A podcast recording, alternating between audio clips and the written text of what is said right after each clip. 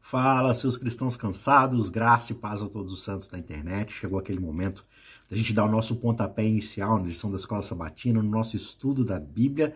E a gente está chegando aí na reta final desse trimestre, dessa série sobre a carta de Paulo aos Efésios. A gente chega hoje na lição de número 11, que fala sobre praticar a suprema lealdade a Cristo, como ser um servo fiel de Cristo e para a gente poder continuar estudando e chegar aí às conclusões finais desse livro de Efésios, hoje a gente vai estudar especialmente ali os trechos do capítulo 6 e o verso chave para a gente hoje é o verso 9 do capítulo 6 que diz: E vocês, senhores, façam o mesmo com os servos, deixando as ameaças, sabendo que o Senhor, tanto deles quanto de vocês, está lá nos céus e que ele não trata as pessoas com parcialidade. Então, esse vai ser o nosso tema de estudo. Talvez você já tenha percebido, né? A minha voz não está muito boa hoje. Eu peguei aí um, um resfriadinho essa semana.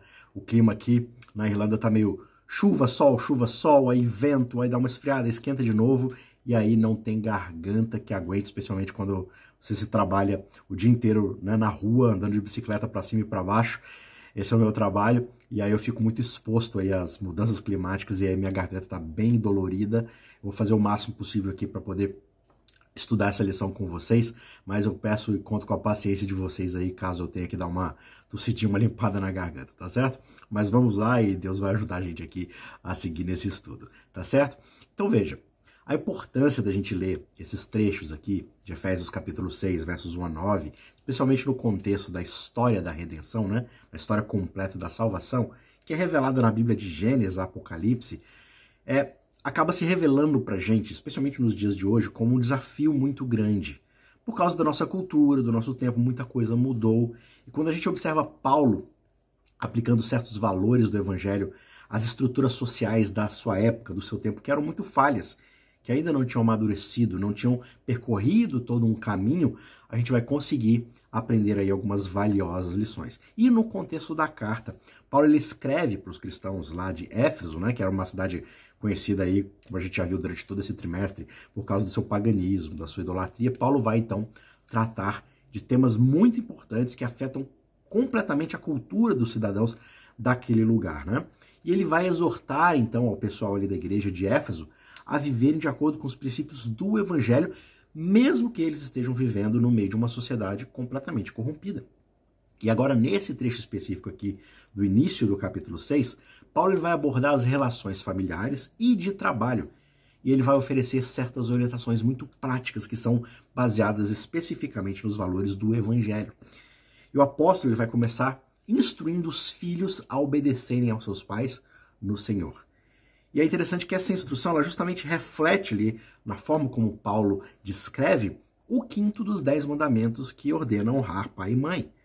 Só que é bem específico porque Paulo ele vai acrescentar uma dimensão muito espiritual quando ele afirma que essa obediência ao pai, à mãe, deve ser no Senhor.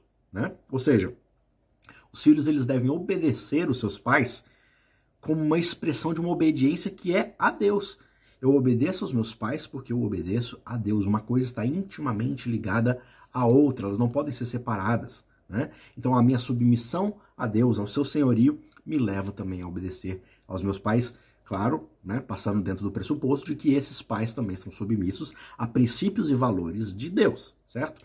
E aí em seguida, Paulo ele vai se dirigir para os pais e vai exortar os pais a não provocarem os seus filhos à ira, mas a criarem eles com disciplina, com instrução, que vem do conhecimento que eles receberam do Senhor, da sua palavra, né? dos princípios do Evangelho.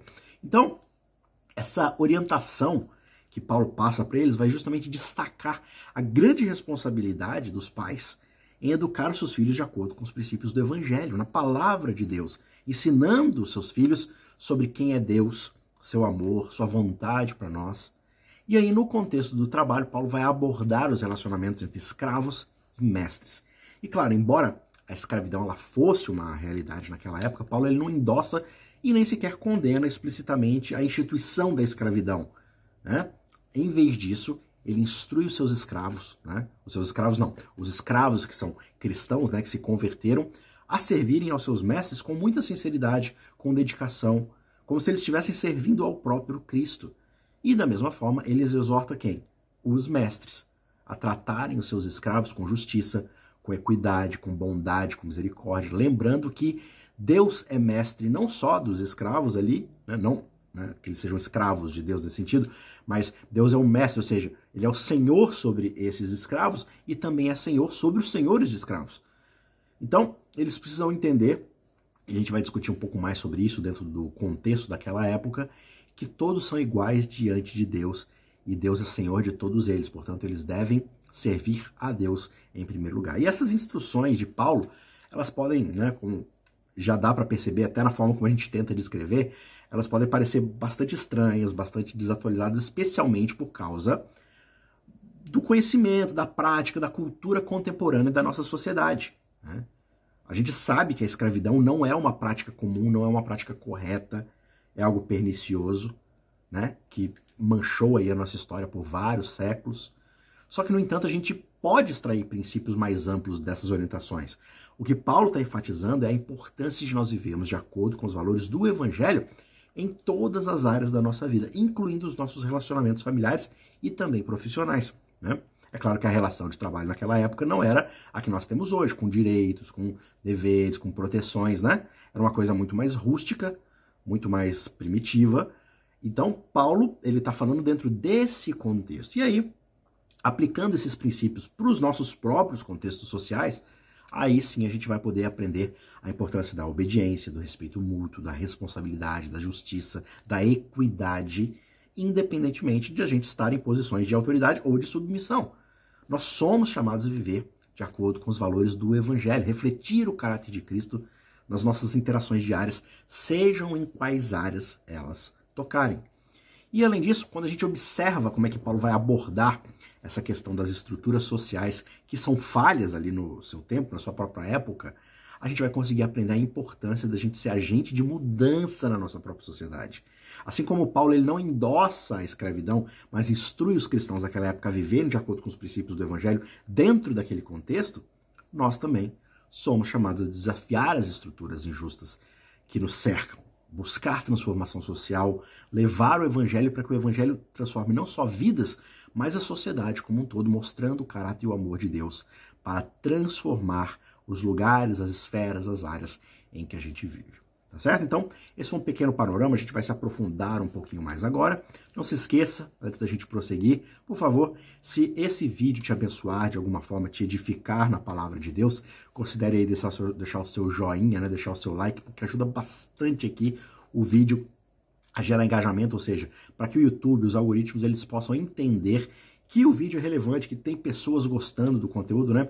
Muitas vezes só as visualizações não ajudam, porque o YouTube pode achar que a pessoa veio, viu, não gostou e foi ver outra coisa logo depois, né? E aí ela vai parar de recomendar o conteúdo. Então, qualquer interação que você faça aqui no nosso canal, deixar o joinha, que é a coisa mais simples que tem, né? Talvez um passo um pouco mais comprometedor, digamos assim, seja deixar um seu comentário aí, seja um amém, um gostei, um odiei, um não concordo, né? Enfim, não importa Deixar aí uma interação nos comentários também ajuda bastante a gente e talvez aquele passo mais comprometedor de fato seja se inscrever no nosso canal para fazer parte da nossa comunidade de estudo da Palavra de Deus e assim poder estudarmos a Bíblia juntos, né? Lembrando que a gente tem, e está aqui na descrição desse vídeo, o nosso curso de interpretação bíblica, aprenda como estudar a Bíblia propriamente, e também a gente tem o nosso curso de História da Redenção, como ler a Bíblia toda como uma história só. A gente está passando livro por livro. A gente já encerrou a primeira temporada, que foi de Gênesis até o livro dos reis, né? Primeiro e segundo reis. E no ano que vem a gente volta com os livros de sabedoria e também os livros proféticos. Então, faça parte dessa comunidade junto com a gente e assim a gente vai crescer juntos na palavra de Deus. Beleza? Aprofundando aqui um pouco mais, então, é, como a gente já introduziu aqui, o assunto de hoje é a lealdade suprema a Cristo. Né? Esse é o grande tema central aqui na Escola Sabatina dessa semana, que está tratando, obviamente, do livro de Efésios. Mas como é que a gente pode modelar, né, moldar essa lealdade no nosso tempo e cultura atual? Porque Paulo fala de uma forma que está restrita, digamos assim, à sua própria época, ao seu próprio contexto, às estruturas sociais do seu tempo. Como é que a gente pode evitar repetir esses erros que eram cometidos no passado e ao mesmo tempo a gente pode comunicar a mensagem de Deus de uma forma relevante, de uma forma efetiva e clara para o mundo de hoje. E para responder a essas perguntas, a gente precisa entender a trajetória redentora e a história da Bíblia. Veja, e a gente aborda bastante isso aqui no curso de História da Redenção, né? no curso é, A História de Deus, de novo, descrição, né? você encontra aqui o link, a playlist com as primeiras aulas.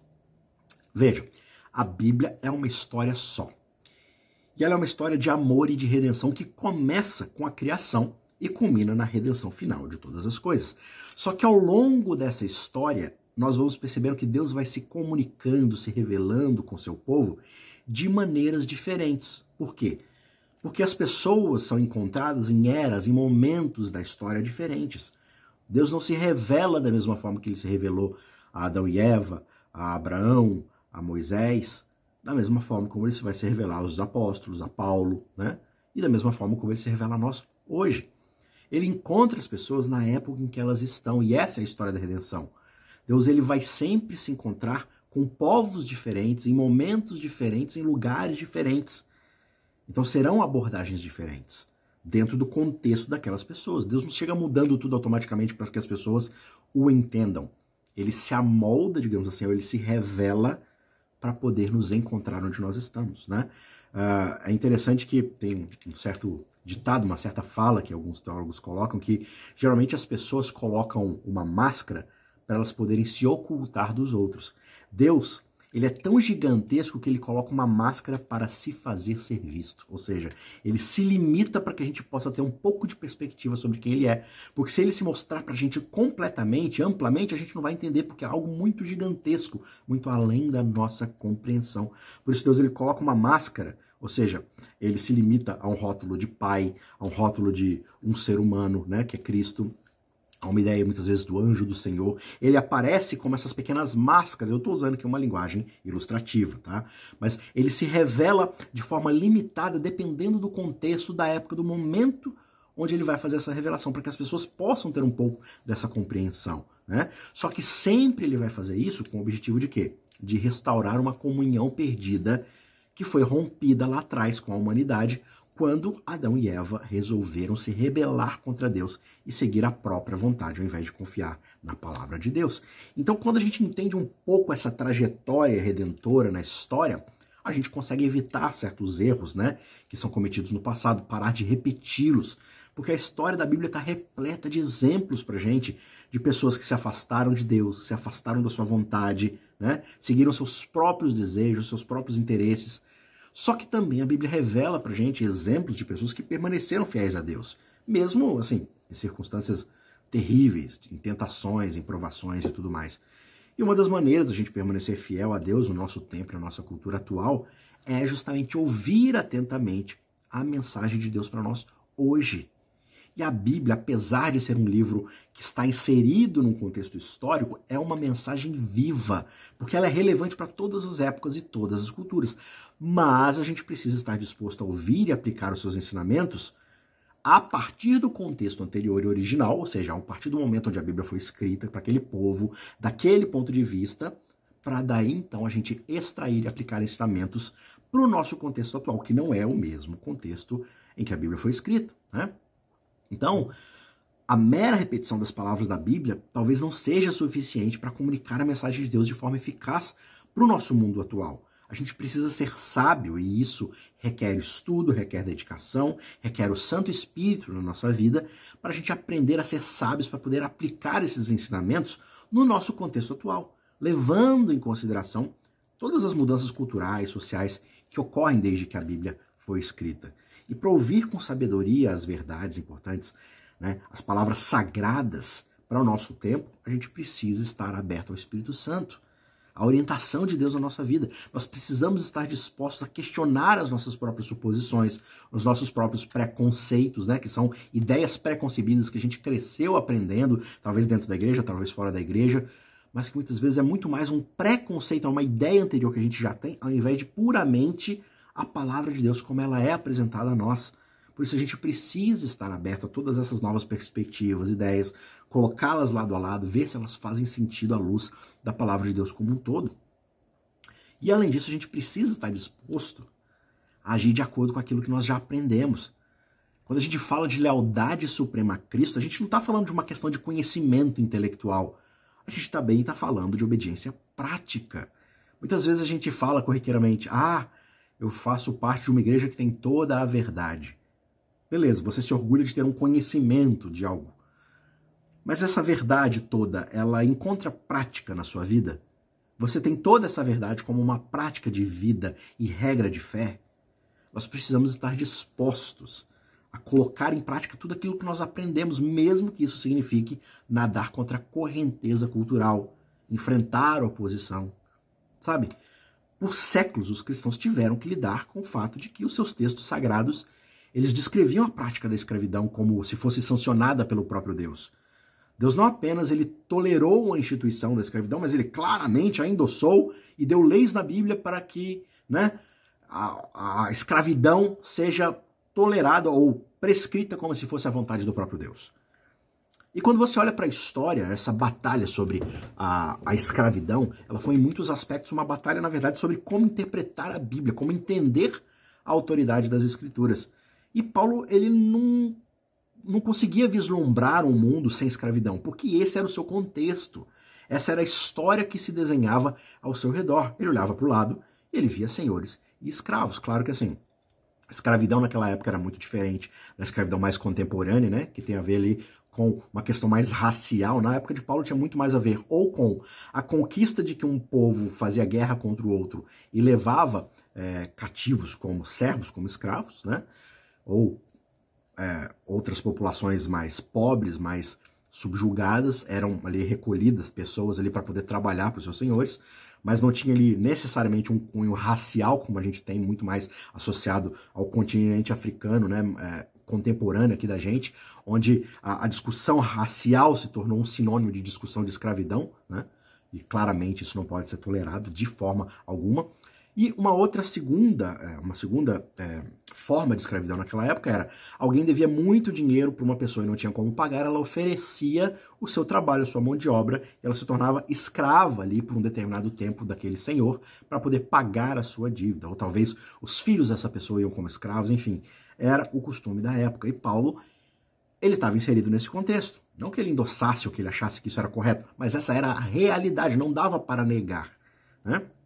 E assim como a gente não consegue imaginar hoje um mundo sem eletricidade, faz parte da nossa realidade, sem eletricidade parece que não existe realidade, para Paulo, você tirou a escravidão, assim, não sobra outra coisa no lugar. É, o que eu estou tentando dizer é o seguinte: Paulo é fruto do seu tempo. Essa era a realidade da época. Não parecia ter um vislumbre de que a escravidão um dia seria abolida, de que não seria mais parte da sociedade. Por isso, ele parte do pressuposto de que isso é o que está estabelecido. O problema é que a coisa continuou evoluindo, a sociedade continuou crescendo e se aprimorando, mas certas pessoas e certos grupos de controle pararam de evoluir junto e pararam de interpretar a Bíblia para fora do seu tempo, para fora das circunstâncias daquela época. E aí você começa a observar ao longo da história, você tem exemplos, por exemplo, né, aqui do o bispo episcopal John Henry Hopkins, lá em 1864, ele vai lá afirmar que aqueles que se opunham à escravidão, na verdade, eles estavam engajados numa oposição voluntária e consciente à verdade da palavra de Deus. Né? Ou seja, se você é contra a escravidão, você é contra a palavra de Deus, porque a palavra de Deus claramente endossa a escravidão. E aí ele vai perguntar: quem somos nós que, em nossa sabedoria moderna, presumimos deixar de lado a palavra de Deus e inventar para nós mesmos uma lei superior àquela das Escrituras Sagradas, que são dadas a nós como luz para os nossos pés e uma lâmpada para o nosso caminho? E essa visão né, de que a escravidão não só deveria ser aceita, mas era uma lei da palavra de Deus, ela é uma visão compartilhada por vários outros líderes religiosos da época, como por exemplo o reverendo Henry Van Dyke, que escreveu lá em 1860: A árvore da abolição é má e só má. Ela é nutrida por uma rejeição das escrituras. Ou seja, se você quiser a abolição da escravidão, você está rejeitando totalmente as escrituras. Quando o abolicionista me diz que a posse de escravos é pecado, na simplicidade da minha fé nas sagradas escrituras, eu aponto para este registro sagrado e digo-lhe com toda sinceridade, como o meu texto faz, que o seu ensino blasfema o nome de Deus e blasfema também a sua doutrina. Basicamente, o que ele está falando é rejeitar a escravidão e militar por uma abolição da escravidão é blasfêmia contra a Escritura. Porque eles não olhavam para o texto bíblico, e aí seja de má fé ou seja por ignorância, eles não olhavam para o texto bíblico como algo dentro do fruto do contexto da sua época, que lida com isso como uma realidade. Né? Por exemplo, é, uma coisa é a escravidão que o Egito submeteu Israel. É um tipo de escravidão. Deus, então, quando ele tira o povo daquele contexto, ele ainda tira um povo de lá, mas que ainda tem a cultura da escravidão enraizada na sociedade. Então Deus dá leis ali no Pentateuco para poder lidar com a escravidão de uma forma muito mais digna. Talvez se Deus simplesmente arrancasse deles e falasse, ah, é proibido isso, é proibido aquilo, não, não vai fazer de forma alguma, talvez eles rejeitassem, eles não compreendessem a coisa virasse uma bagunça. Então Deus encontra as pessoas onde elas estão mas ele quer fazê-las avançar, quer restaurar a humanidade e dignidade nessas pessoas. E aqueles líderes religiosos que eu acabei de falar, o que eles estavam fazendo na verdade era usando a Bíblia para justificar a escravidão e outras formas de opressão, né? argumentando que a posse de escravos não só era permitida pelas Escrituras, como ordenada. Só que, no entanto, essa interpretação é contestada por muitos estudiosos da Bíblia ao longo da história. Por quê? Eles vão argumentar que a mensagem central do Novo Testamento é de liberdade, é de igualdade de todos os seres humanos. Por quê? Porque a Bíblia, ela percorre a história. E o Evangelho vai redimindo a história e fazendo as coisas serem restauradas. Sabe? A questão da escravidão na Bíblia é muito complexa e talvez ela seja difícil de entender para aqueles que não tem um conhecimento teológico, contextual, de interpretação. Só que é importante a gente entender que a Bíblia ela não endossa a escravidão como a gente a conhece hoje. De novo, na época em que a Bíblia foi escrita, a escravidão era uma prática comum no mundo todo. A Bíblia só está partindo dessa realidade, ela só está refletindo a época em que ela foi escrita. Além do mais, a Bíblia também contém muitos princípios que são contrários à escravidão. Por exemplo, a Bíblia ensina que todas as pessoas são criadas à imagem de Deus e, portanto, elas têm valor igual e dignidade igual diante de Deus. Além disso, a Bíblia ensina que nós devemos amar o nosso próximo como nós mesmos e tratar os outros como nós gostaríamos de ser tratados. Todos esses são princípios incompatíveis com a ideia da escravidão que subjuga outro ser humano ou pior, que desumaniza um indivíduo para torná-lo um objeto que possa me servir, ou uma commodity de economia. Né? Talvez a gente não tenha hoje, uh, claro que a gente ainda tem alguns lugares, mas o que eu quero dizer é, talvez a gente não, teja, não tenha a escravidão como de algumas décadas ou séculos atrás, mas a gente tem outras formas de exploração, de subjugamento do indivíduo, de tratar o ser humano como uma moeda econômica para o meu ganho ou para, sabe, para o meu lucro desenfreado. Então são princípios que vão se aplicar. Por quê? Ah, tudo bem, a gente conquistou muitos direitos, a gente conquistou muito desenvolvimento desde aquela época, mas ainda há um caminho a ser percorrido.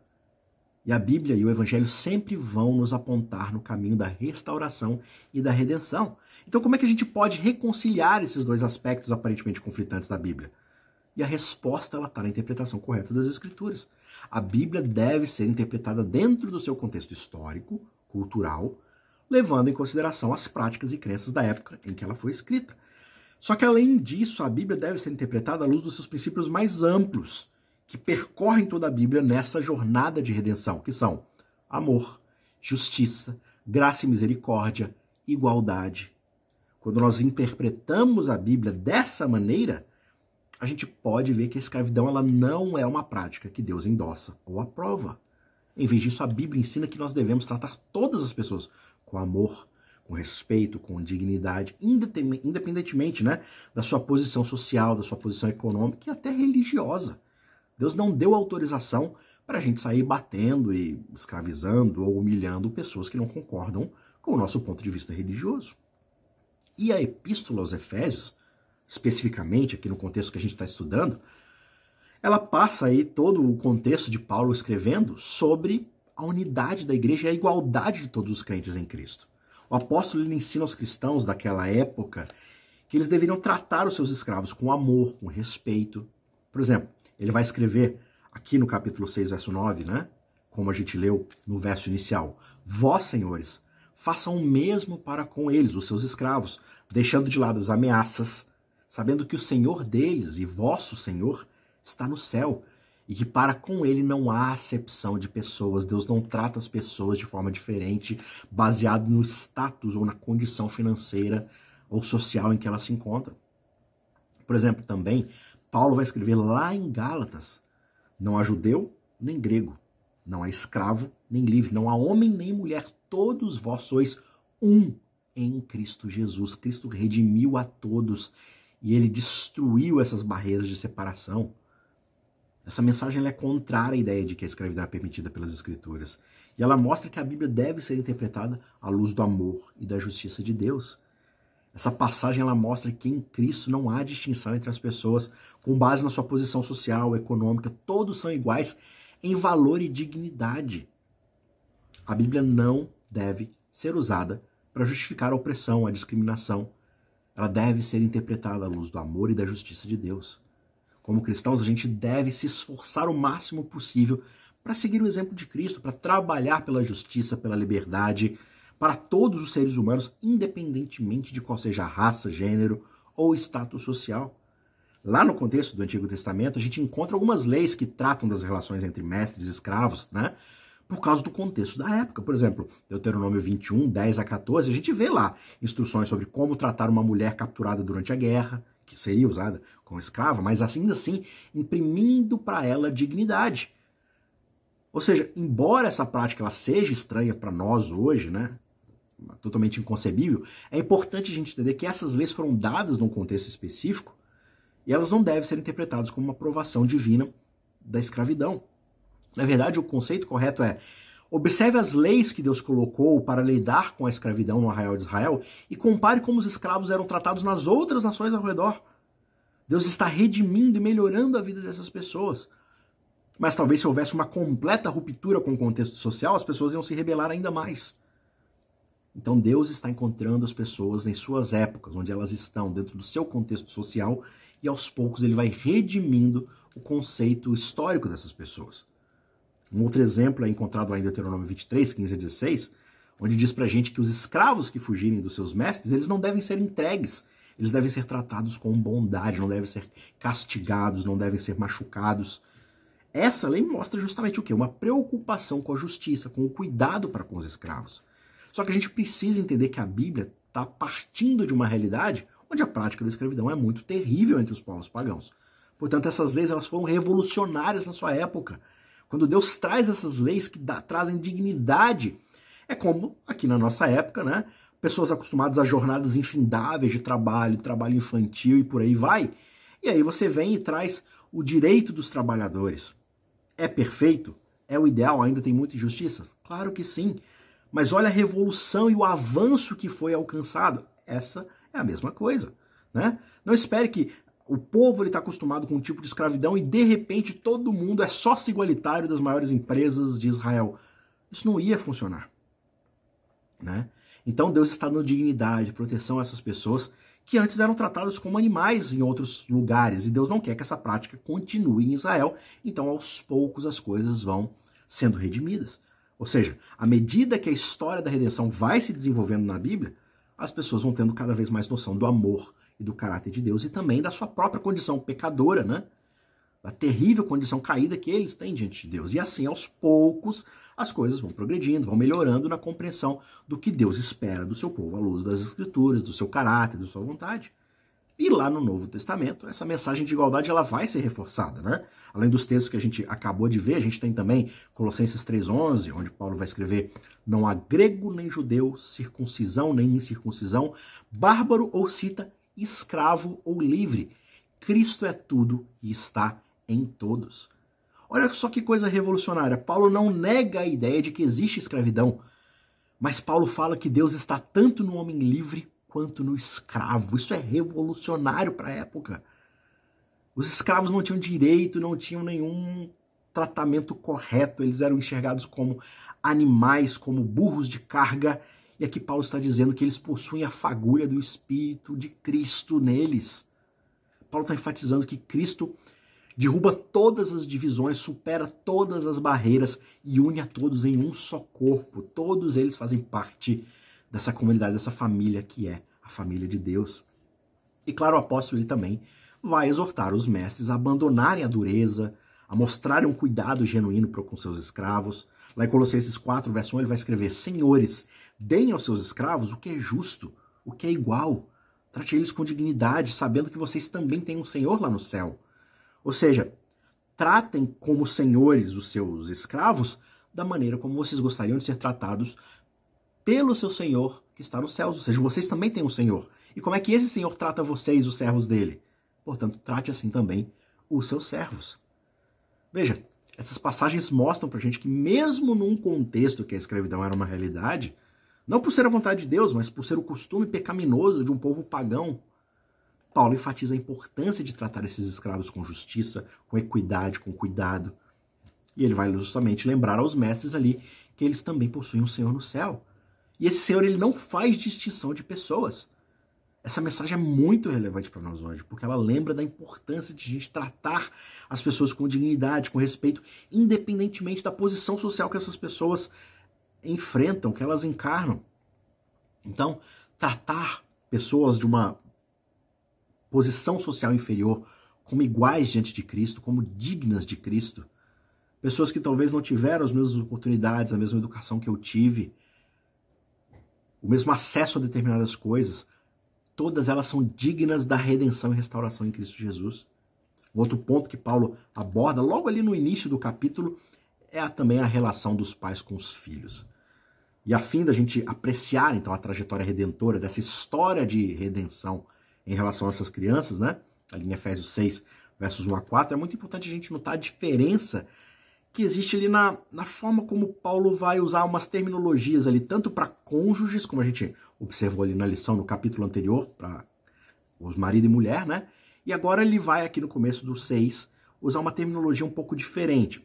Enfim, basicamente o que eu estou tentando dizer é, enquanto os maridos, né, eles são instruídos a amarem as suas esposas, e as esposas, elas são instruídas a se submeterem aos seus maridos, né?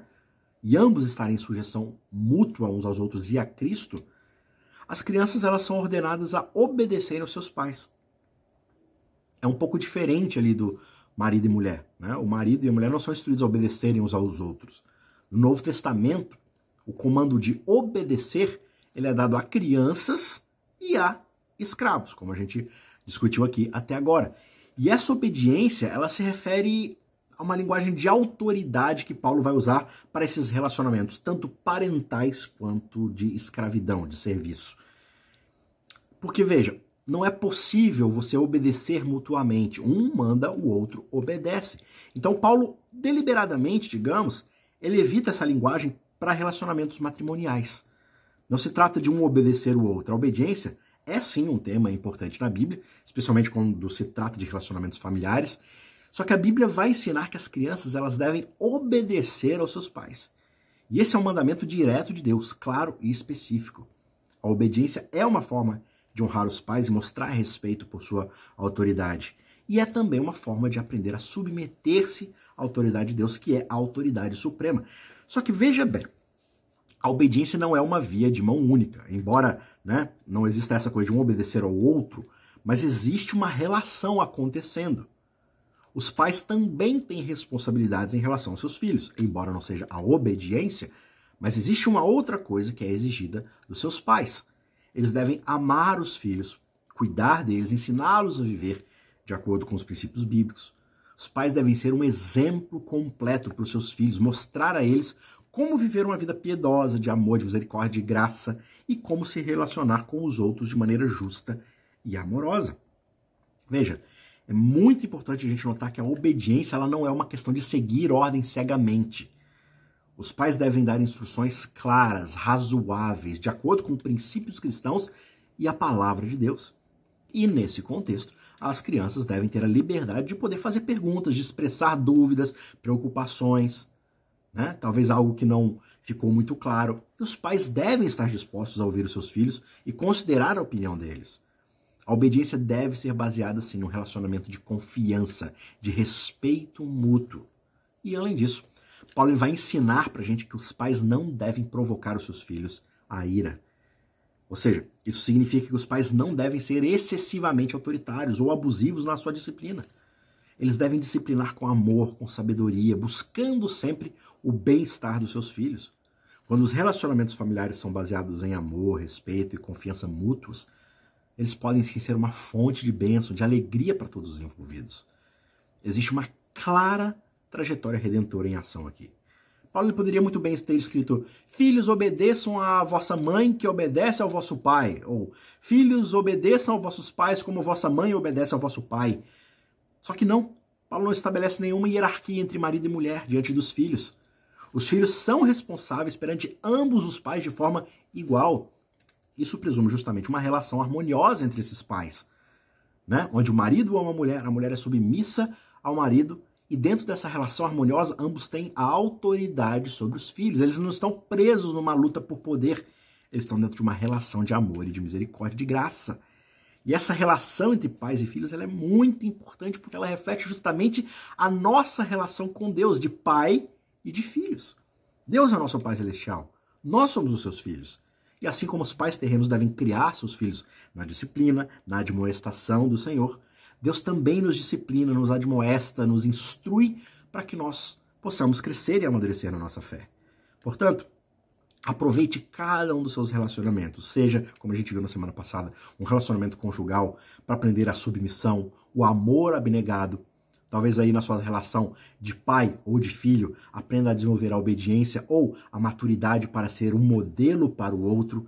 E se você está dentro de um contexto de trabalho, claro que talvez hoje, muito provavelmente, você não enfrente a escravidão, pelo menos nos moldes anteriores, né? apesar de a gente ter ainda muitos problemas nas relações trabalhistas, mas seja um trabalhador fiel, independente do seu senhor, né? do seu patrão, do seu chefe, ser alguém que teme a Deus ou não.